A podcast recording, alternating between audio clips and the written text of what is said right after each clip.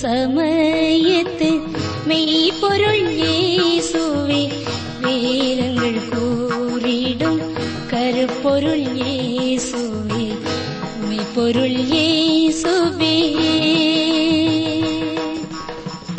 உண்மை என்பது ஒன்றே ஒன்றாகும் அன்மையில் சேர்ந்திட்டால் அதுவும் புலனாகும் பொருள் இயேசுவே. இயேசு கிறிஸ்துவின் இணையற்ற நாமத்தில் வேத ஆராய்ச்சி அன்பர்களை வாழ்த்துகிறோம். சிரமத்தை பாராமல் பலவிதமான உங்கள் பணிகள் மத்தியிலும் வேத ஆராய்ச்சி நிகழ்ச்சியை கேட்க காத்திருப்பதற்காக நன்றி கூறுகிறோம். இந்நிகழ்ச்சி மூலம் நீங்கள் பயன்பெற்று வருகிறதற்காக தேவனை துதிக்கிறோம். தொடர்ந்து நிகழ்ச்சிகளை கேளுங்கள்.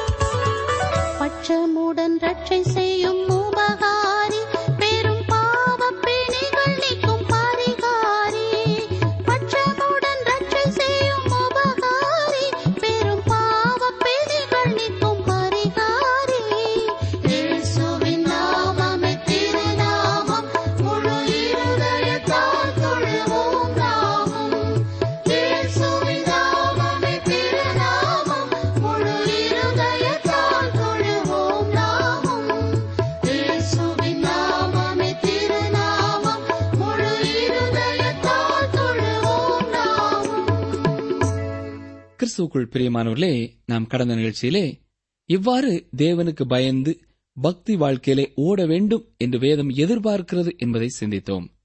நம்முடைய ஓட்ட பந்தயத்திலே நம்மை உற்சாகப்படுத்துகிறவர்கள் உண்டு. பழைய ஏற்பாட்டு பக்தர்களின் விசுவாச ஓட்டத்திலே அவர்கள் பெற்ற வெற்றியான சாட்சிகள்தான் நம்மை உற்சாகப்படுத்தும் பார்வையாளர்கள். அடுத்ததாக இந்த ஓட்டத்தை ஓடுவதற்கு நாம் சில ஆயத்தங்களை செய்ய வேண்டியதாயிருக்கிறது என்று பார்த்தோம். முதலாவதாக, பாரமான யாவற்றையும் அதே போல நம்மை சுற்றி மிக அருகிலே நிற்கிற பாவத்தையும் தள்ளிவிட வேண்டும். இதுவே அந்த கிறிஸ்தவ ஓட்டத்தின் ஆயத்தம். பாரமான யாவற்றையும், அதாவது இந்த சரீரத்தையும் வாழ்க்கையையும் உலகத்தையும் பற்றிய காரியங்களை குறித்த அதிகப்படியான கரிசனையையும் வாஞ்சையையும் நாம் ஓரமாக ஒதுக்கிவிட வேண்டும். இது நம்முடைய விசுவாச வாழ்க்கையிலே தடையாக காணப்படுகிற ஒன்றாகும். அடுத்ததாக, சுற்றி நெருங்கி நிற்கிற பாவம் என்பது நம்முடைய பணி மற்றும் வாழ்க்கை சூழ்நிலை மூலமாக, மிக நெருக்கமான நண்பர்கள் மூலமாக, உறவினர்கள் மூலமாக நாம் மறுப்பு தெரிவிக்க முடியாத சூழ்நிலையிலே அவிசுவாசம் என்னும் பாவம் நுழைய பார்க்கிறதை குறித்து சொல்கிறது. 11வது அதிகாரத்திலே விசுவாசத்தை குறித்து பார்த்தோம். ஆனால் 12வது அதிகாரத்திலே நம்மை சுற்றி நெருங்கி நிற்கிற பாவம் என்று சொல்கிறார் இல்லையா, அது அவிசுவாசமாகிய பாவம் என்பதை நாம் புரிந்து கொள்ள வேண்டும். யார் மூலமாகவாது தேவனை நாம் விசுவாசிக்கும் விசுவாசத்திலிருந்து நம்மை வழுவி போகக்கூடிய சூழ்நிலை வரும் என்றால் அதை குறித்து மிகுந்த ஜாக்கிரதை உள்ளவர்களாய் அதை ஓரமாக தள்ளி வைத்துவிட வேண்டும். இவ்வாறு நாம் ஆயத்த பணிகளை செய்துவிட்டுதான் இந்த ஓட்டத்திலே பங்கு பெற முடியும். எனக்கு பிரியமான சகோதரனே, சகோதரியே, இந்த ஓட்ட பந்தயத்திலே நாம் சென்று அடைய வேண்டிய ஒரு லெக்கு இருக்கிறது. இந்த லெக்கு இயேசு கிறிஸ்துவே. அவரை மனதிலே வைத்துக் கொண்டே, அவரை நமது சிந்தனையிலே நிறுத்திக் கொண்டே நாம் ஓட வேண்டும். நம்முடைய கவனம் எல்லாம் இயேசு கிறிஸ்துவை நோக்கியதாகவே இருக்க வேண்டும். அக்கம் பக்கத்திலே நம்மோடு ஓடுகிறவர்களை பார்த்த அல்ல, நான் இறுதி வரை வெற்றியோடு வாழ வேண்டும் என்ற எண்ணத்துடனும், எனது லக்கு நான் இயேசு கிறிஸ்துவைப் போல மாற வேண்டும் என்பதுடனும் ஓடும் பொழுது நாம் வெற்றி பெற முடியும். அடுத்ததாக, நமக்கு என்று ஒரு ஓட்டம் தேவனால் நியமிக்கப்பட்டிருக்கிறது என்பதை நாம் மறந்து போகக்கூடாது. அது விசுவாச ஓட்டம். இதிலே பழைய ஏற்பாட்டு பரிசுத்தவான்களுக்குரிய விசுவாச ஓட்டத்திலே அவர்கள் எவ்வாறு ஓடினார்கள் என்று 11வது அதிகாரத்திலே நாம் சிந்தித்தோம். ஒவ்வொருவருக்கும் ஒவ்வொரு விதமான ஓட்டம் கொடுக்கப்பட்டிருந்தது. இப்பொழுது நமக்கு என்று அவர் நியமித்திருக்கிற ஓட்டத்திலே நாம் எவ்வாறு ஓட வேண்டும் என்று வேதமும் தேவனுடைய சித்தமும் வெளிப்படுத்துகிறது. நாம் அவரிடத்திலே ஜெபித்து நம்முடைய ஓட்டத்தை குறித்து அவரிடத்திலே பேசி தேவனுடைய சித்தத்தை அறிந்து ஓட வேண்டும். ஏனென்றால் ஓட்டத்தை தவறாக ஓடி முடித்தவர்களை பார்த்து இயேசு இவ்வாறு கூறுவார். பாருங்கள், மத்தேயு 7வது அதிகாரம் 21வது வசனம் முதல் 23வது வசனம் வரை வாசிக்கிறேன். பரலோகத்தில் இருக்கிற என் பிதாவின் சித்தத்தின்படி செய்கிறவனே பரலோக ராஜ்யத்தில் பிரவேசிப்பானே அல்லாமல், என்னை நோக்கி கர்த்தாவே கர்த்தாவே என்று சொல்கிறவன் அதில் பிரவேசிப்பதில்லை. அந்நாளில் அநேகர் என்னை நோக்கி, கர்த்தாவே கர்த்தாவே, உமது நாமத்தினாலே தீர்க்க தரிசனம் உரைத்தோம் அல்லவா, உமது நாமத்தினாலே பிசாசுகளை துரத்தினோம் அல்லவா, உமது நாமத்தினாலே அநேக அற்புதங்களை செய்தோம் அல்லவா என்பார்கள். அப்பொழுது நான், ஒரு காலும் உங்களை அறியவில்லை, அக்கிரம செய்கைக்காரரே, என்னை விட்டு அகன்று போங்கள் என்று அவர்களுக்கு சொல்லுவேன் என்று அவர் கூறுகிறதை பார்க்கிறோம். ஆம் பிரியமானவர்களே, ஓட்ட பந்தயத்திலே போடப்பட்டிருக்கும் வளைவு கோட்டை மாறி ஓடினாலும் பரிசு கிடைப்பதில்லை. மாறாக ஓட்டத்திலே தகுதி இழந்தவர்களாக நாம் மாறிவிடுவோம். 2வது வசனத்திலே இயேசு கிறிஸ்து இந்த உலகத்திலே ஓடிய முன்மாதிரியான விசுவாச ஓட்டத்தை குறித்து நாம் வாசிக்கிறோம். எபிரேயர் 11வது அதிகாரத்திலே விசுவாச வீரர்களின் ஓட்டத்தை நமக்கு எடுத்துக்காட்டாக காண்பித்தார். இப்பொழுது 12வது அதிகாரத்திலே 2, 3 வசனங்களிலே இயேசு கிறிஸ்துவின் ஓட்டத்தை நமக்கு எடுத்துக்காட்டாக காண்பிக்கிறார். இதனைத் தொடர்ந்து நீங்களும் அவ்வாறே ஓடுங்கள் என்று சொல்கிறார். அருமையானவர்களே, நாம் பரலோகத்தை ஒரு கிரியையும் செய்யாமல் பெற்றுவிட முடியாது. நாம் தீமையே செய்யவில்லை என்று சொல்லிக்கொண்டு நன்மையாக எதுவுமே செய்யாமல் இருந்தாலும் அது தவறான வாழ்க்கைதான். நாம் ஓட வேண்டும், நம்முடைய ரட்சிப்பிற்காக பிரயாசப்பட வேண்டும், கிரியை செய்ய வேண்டும். அமைதியாக இருந்து விடுவதனாலே பரலோகம் சொந்தமாகாது. 4ஆம் வசனம் என்ன சொல்கிறது? அங்கே பரலோகத்திற்கு செல்வதற்காக போராட வேண்டும் என்று அறிகிறோம்.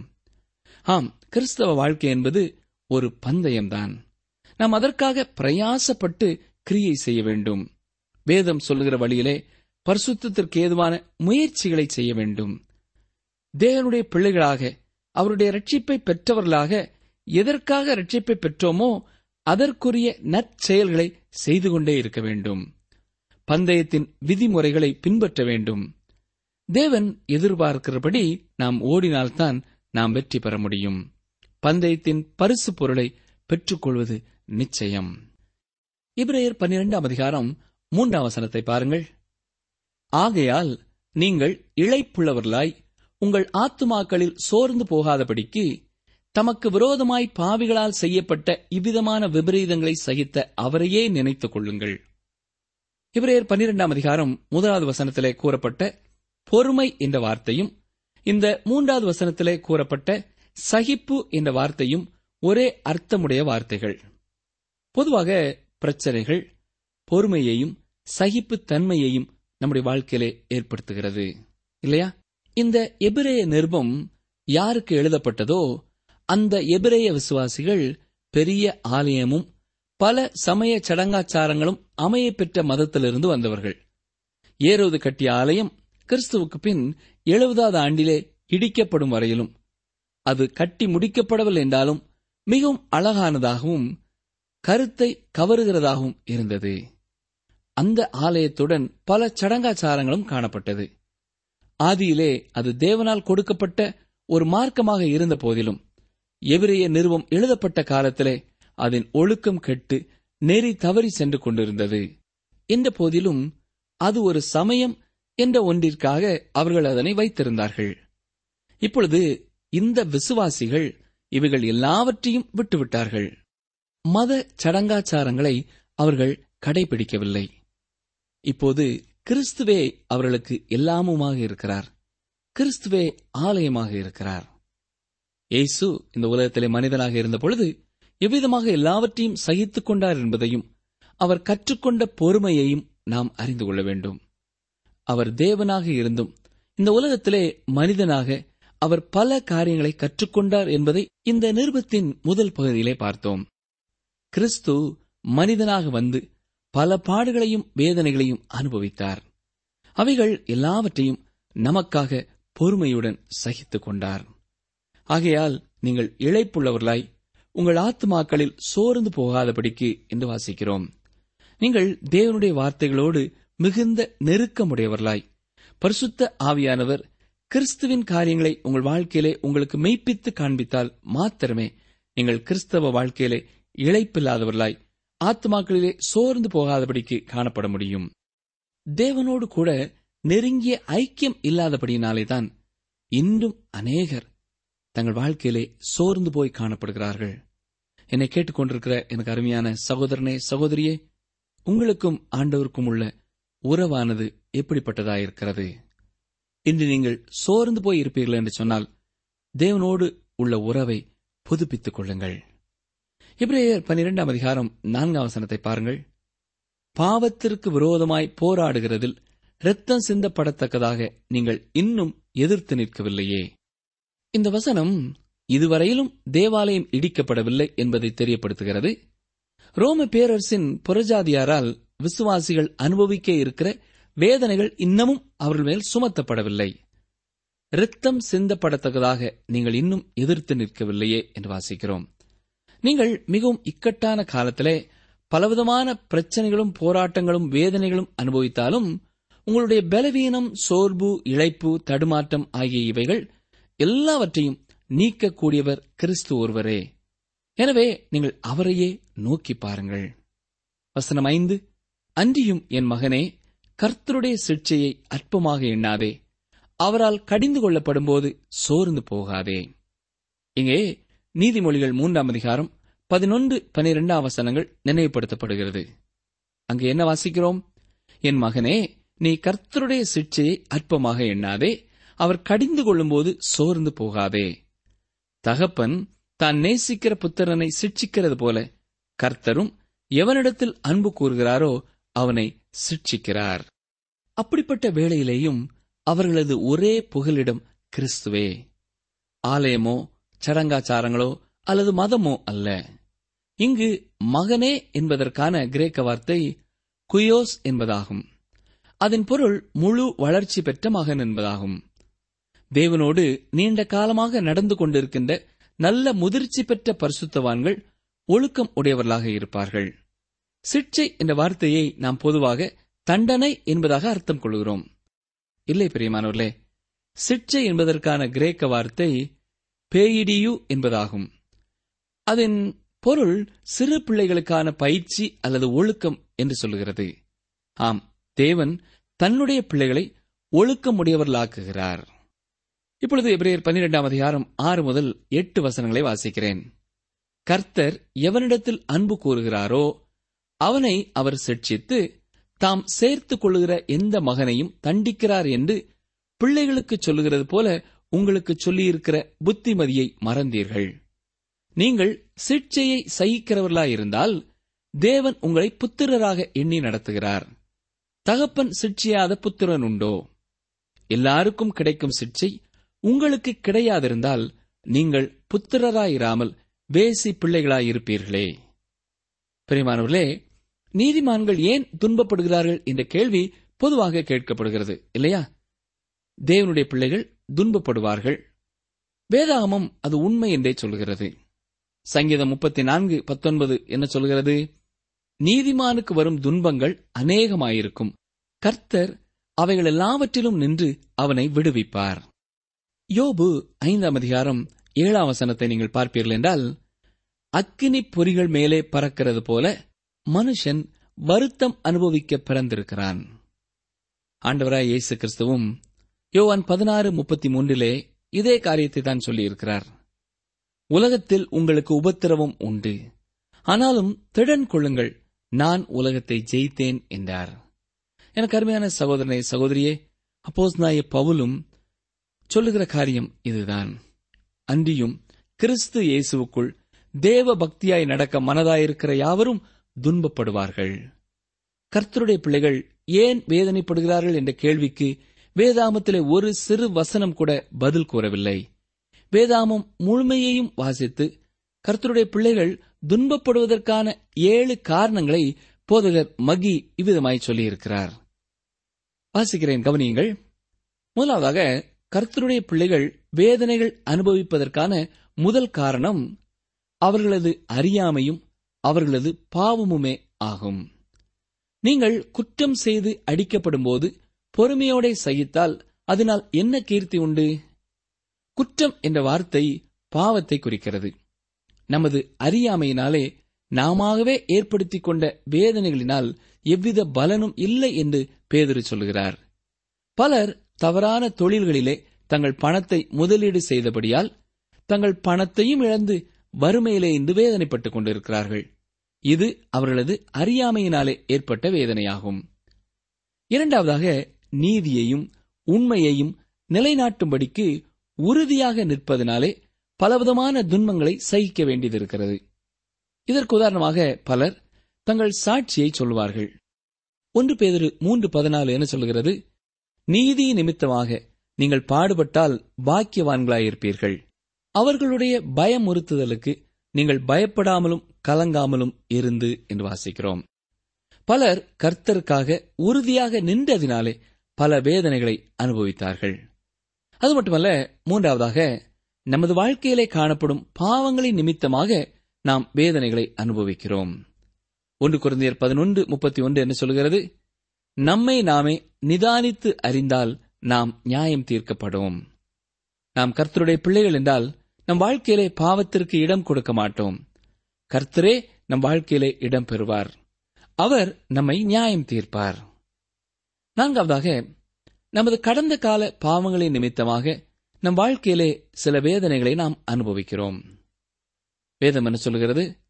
மோசம் போகாதிருங்கள், தேவன் தம்மை பரியாசம் பண்ண ஒட்டார், மனுஷன் எதை விதைக்கிறானோ அதையே அறுப்பான் என்று கலாத்தியர் 6:7 வாசிக்கிறோம். ஆம் பிரியமானோர்களே, பாவத்தை நிமித்தமாக சரீரத்திலே ஏற்பட்ட நோய்களின் வேதனைகளை அனுபவித்தே தீர வேண்டும்.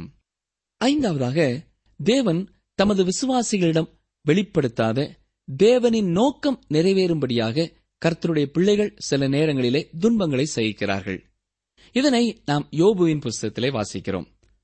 கர்த்தருக்கும் சாத்தானுக்கும் யோபுவை குறித்து ஏற்பட்ட வாக்குவாதத்தில் யோபு கர்த்தரை உண்மையாகவே நேசிப்பவன் என்பதை காட்டுவதற்காக யோபு பலவிதமான உபத்திரவங்களை கடந்து செல்கிறான். 6வது காரணம் என்ன தெரியுமா? எபிரேயர் 11வது அதிகாரத்திலே நாம் பார்த்தது போல விசுவாசத்தின் நிமித்தமாக கர்த்தருடைய பிள்ளைகள் வேதனைகளை அனுபவிக்கிறார்கள். சிலர் தங்கள் விசுவாசத்தின் மூலமாக பெரும் வெற்றிகளை பெற்றார்கள். சிலர் விசுவாசத்தினால் பட்டயத்திற்கும் தப்பினார்கள். ஆனால் சிலரோ விசுவாசத்தினாலே பட்டயத்தால் வெட்டுண்டார்கள். பட்டயத்தால் வெட்டுண்டவர்களும் கர்த்தர் நம் பட்சத்தில் இருந்தால் நமக்கு எதிராக நிற்பவன் யார் என்றே போராடினார்கள். அவர்கள் விசுவாசத்தின் நிமித்தமாக வேதனைகளை அனுபவித்தார்கள். 7வது, ஒழுக்கமுடையவர்களாய் இருக்க வேண்டும் என்பதனாலே துன்பங்களை அனுபவிக்கிறார்கள். இதைத்தான் 6வது வசனம் தெரிவிக்கிறது. கர்த்தர் எவனிடத்தில் அன்பு கூறுகிறாரோ அவனை அவர் சிட்சித்து தாம் சேர்த்துக் கொள்ளுகிற எந்த மகனையும் தண்டிக்கிறார் என்று பிள்ளைகளுக்கு சொல்கிறது போல உங்களுக்கு சொல்லியிருக்கிற புத்திமதியை மறந்தீர்கள். எனக்கு பிரியமான சகோதரனே, சகோதரியே, இது தண்டனை அல்ல. சிறு பிள்ளைகளுக்கு கற்றுக் கொடுக்கப்படுகின்ற ஒழுக்கத்தை போன்றது. ஒரு நீதிபதி தண்டிக்கிறான், ஆனால் ஒரு தகப்பன் தன் பிள்ளையை அதன் மேல் கொண்ட அன்பினாலே அதனை ஒழுக்கத்திற்குள்ளே கொண்டுவர சிட்சிக்கிறான். கர்த்தரும் நம்மேல் கொண்ட அன்பினாலே நம்மை இவ்விதமாக சிட்சித்து ஒழுக்கத்திற்குள்ளே வழிநடத்துகிறார். கர்த்தரால் சிட்சிக்கப்படவில்லை என்றால் அவர்கள் கர்த்தருடைய பிள்ளைகள் அல்ல. என்னை கேட்டுக்கொண்டிருக்கிற எனக்கு அருமையான சகோதரனே, சகோதரியே, உங்களுடைய வாழ்க்கையிலேயும் நீங்கள் கடந்து வரும் பாடுகள், வேதனைகளை குறித்த கேள்விக்குறி இருந்திருக்கும் என்றால் இந்த 7 காரணங்களிலே ஒன்றுதான் அதற்கு உரிய காரணம் என்பதை நீங்கள் புரிந்திருப்பீர்கள். அருமையானவர்களே, தேவனுடைய பிள்ளைகள் ஏன் துன்புறுகிறார்கள் என்று சிந்தித்தோம். உங்களுடைய வாழ்க்கையிலே கூட ஒருவேளை நீங்கள் துன்பத்தின் வழியாக கடந்து செல்வீர்கள் என்றால் தேவனிடத்திலே வந்து வசனத்தின் வெளிச்சத்திலே காத்திருந்து நீங்கள் ஜெபியுங்கள். தேவன் எதை குறித்து உங்களுக்கு உணர்த்துகிறாரோ அதை குறித்து தேவனிடத்திலே மன்னிப்பு கேட்டு உங்கள் வழிகளிலெல்லாம் அவரை நினைத்துக் கொண்டு தவறான வழிகளை சரி செய்யுங்கள். இப்பொழுது தேவனிடமிருந்து உங்கள் மீட்பு கடந்து வருகிறதை நீங்கள் காண முடியும். அவர் உங்களை மீண்டும் உயர்த்துவார். தேவன் உங்களை செவ்வாய்ப்படுத்தவே இந்த சிட்சையை அனுப்பினார் என்பதை உணர்ந்து கொள்ளுங்கள். உங்கள் மீது கொண்ட அன்பினாலே அவர் உங்களை தன்னுடைய மகன் என்று உரிமையோடு அவர் நினைத்தபடினாலேதான் உங்களுக்கு இந்த சிட்சை. இந்த உண்மையை உணர்ந்து கொண்ட எனக்கு அருமையான சகோதரனே, சகோதரியே, நீங்கள் சோர்ந்து போக வேண்டிய அவசியமில்லை. 1 கொரிந்தியர் 11:32 என்ன சொல்லப்பட்டிருக்கிறது? நாம் நியாயம் தீர்க்கப்படும் போது உலகத்தோடே ஆக்கினைக்குள்ளாக தீர்க்கப்படாதபடிக்கு கர்த்தராலே சிட்சிக்கப்படுகிறோம். இது எத்தனை சிறந்த ஒரு காரியம் இல்லையா? ஜெபம் செய்வோம். கிருபையும் இரக்கமும் நிறைந்த எங்கள் அன்பின் பரமபிதாவே, இந்த நாளிலேயும் நாங்கள் வாசித்த, யோசித்த உம்முடைய வேத வசனங்களுக்காக உமக்கு ஸ்தோத்திரம் செலுத்துகிறோம். உம்முடைய ஜீவனுள்ள வார்த்தைகள் எங்களோடு உறவாடியதற்காக உமக்கு நன்றி ஐயா. எங்களுக்கு என்று நீர் நியமித்திருக்கிற ஓட்டத்திலே நாங்கள் ஓடும் பொழுது எங்களை சுற்றி நிற்கிற அவிசுவாசம் என்னும் பாவத்தை ஆண்டவரே, எங்களை சுற்றி நிற்கிற, எங்களை கீழே விழத்தள்ள ஆயத்தமாயிருக்கிற பாவங்களை நாங்கள் உதறி தள்ளிவிட்டு உம்மையே நோக்கி பொறுமையோடு ஓட எங்கள் ஒவ்வொருவரையும் தாழ்த்தி தருகிறோம். யார் யாருடைய வாழ்க்கையிலே போராட்டங்கள், பிரச்சனைகள், பாரங்கள், கவலைகளின் மத்தியிலே ஓடி வருகிறார்களோ அவர்கள் ஒவ்வொருவருடைய வாழ்க்கையும் நீரே உள்ளும் புறமும் அறிந்திருக்கிறீர் ஐயா. ஆண்டவரே, சிட்சைகளை சகிக்கிற விசுவாசிகளும் உண்டு. ஏன் தங்களுடைய வாழ்க்கையிலே ஆண்டவர் சிட்சிக்கிறார் என்பதை அவர்கள் புரிந்து கொள்ளும் உணர்வை நீர் கிருபையாய் தர வேண்டும் என்று கெஞ்சுகிறோம். எந்த காரியத்திற்காக நீர் அவர்களை சிட்சிக்கிறீர் என்பதை அவர்கள் புரிந்து கொண்டால்தான் அந்த காரியங்களை விட்டு பரிபூர்ணமாக வெளியே வர முடியும் ஐயா. நீரே அவர்களுக்கு உதவி செய்யும். உடைய வசனங்களை வாசிக்கும் பொழுது அவர்களோடு பேசும். தனித்து உடைய பாதத்திலே வந்து முழங்கால் படியிட்டு ஜெபிக்கும் பொழுது நீர் அவர்களோடு பேசும். திட்டமும் தெளிவுமாக தன்னுடைய வாழ்க்கையை புரிந்து உணர்ந்து பரிபூர்ணமாக தங்களை உடைய சமூகத்திலே அர்ப்பணிக்க நீரே உதவி செய்தரலும். ஆண்டவரே, உம்முடைய வசனத்தை கேட்கிற ஒருவராவது நித்தியத்தை இழந்து போகாதபடி தங்கள் ஓட்டத்திலே பொறுமையோடு ஓடி வெற்றியை பெற்றுக்கொள்ள நீரே கிருபையை தாரும். எங்களுக்கு ஏன் இந்த கஷ்டம், ஏன் இந்த துன்பம் என்பதை குறித்து யோசித்துக் கொண்டிருக்கிற ஒவ்வொருவரோடும் தொடர்ந்து உம்முடைய வசனத்தின் மூலமாக நீர் பேசும். ஆண்டவரே, நீர் எங்களுக்கு வெளிப்படுத்தின சத்தியங்களுக்கு உமக்கு ஸ்தோத்திரம் செலுத்துகிறோம்.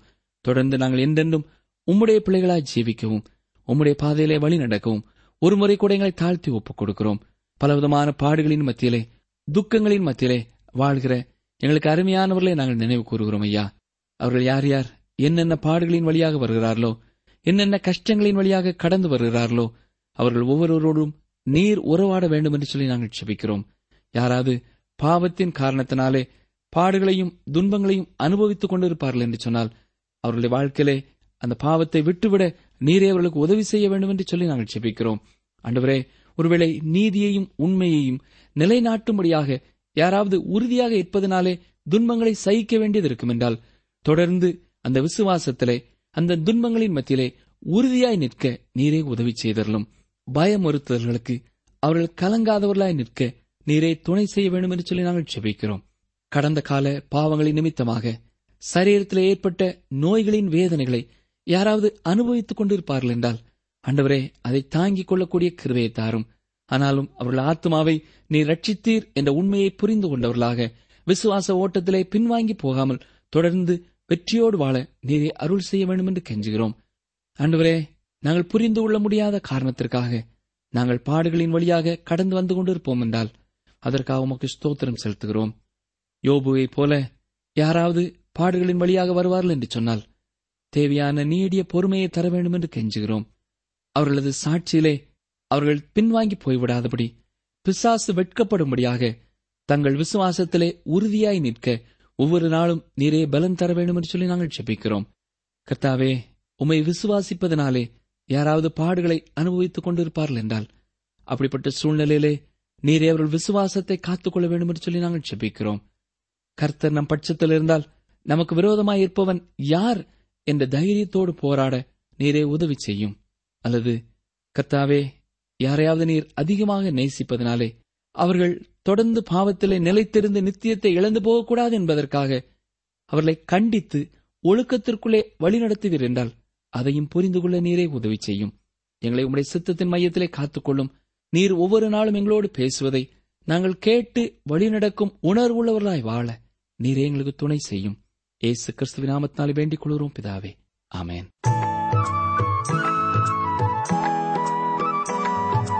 நீங்கள் தொடர்பு கொள்ள வேண்டிய எமது முகவரி: வேத ஆராய்ச்சி TWR, தபால் பெட்டி எண் 134, திருநெல்வேலி 2, தமிழ்நாடு.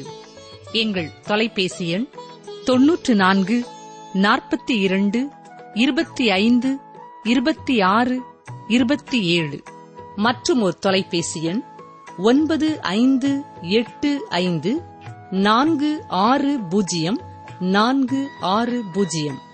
எங்கள் இமெயில் முகவரி tamilttb@radio882.com.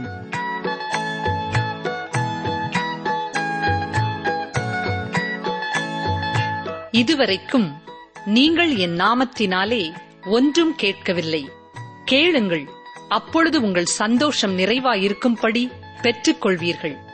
யோவான் 16:24. இதுவரைக்கும் நீங்கள் என் நாமத்தினாலே ஒன்றும் கேட்கவில்லை, கேளுங்கள், அப்பொழுது உங்கள் சந்தோஷம் நிறைவாயிருக்கும்படி பெற்றுக் கொள்வீர்கள். யோவான் 16:24.